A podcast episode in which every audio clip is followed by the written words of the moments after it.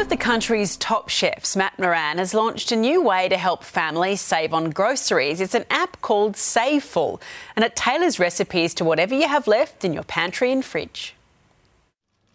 An easy to digest solution maximising the at home menu. If food waste were a country, it would be the third largest emitter of greenhouse gases in the world. Good for the environment and hip pocket too. Saveful is a new app helping Australians make the most of their groceries. Firstly, it's free, um, and secondly, it's um, it's tools that are practical and simple to use. Tell the app what you have left in your fridge, freezer, or pantry. It'll then generate a flexible meal idea created by a team of chefs. It reverse engineers it. It doesn't give you a recipe to go out and buy. It. You actually tell it what you have in your pantry. You can substitute things in and out. If you want to create a salad, no worries. We'll show you how. It also has ideas for what you can do with almost expired food. Two and a half thousand dollars is the bottom line to our household budget every year in wasted food. Precious funds families can't afford to waste as interest rates and cost of living pressures soar. One in five bags of groceries bought by Australians is thrown in the bin, and 70% of food wasted each year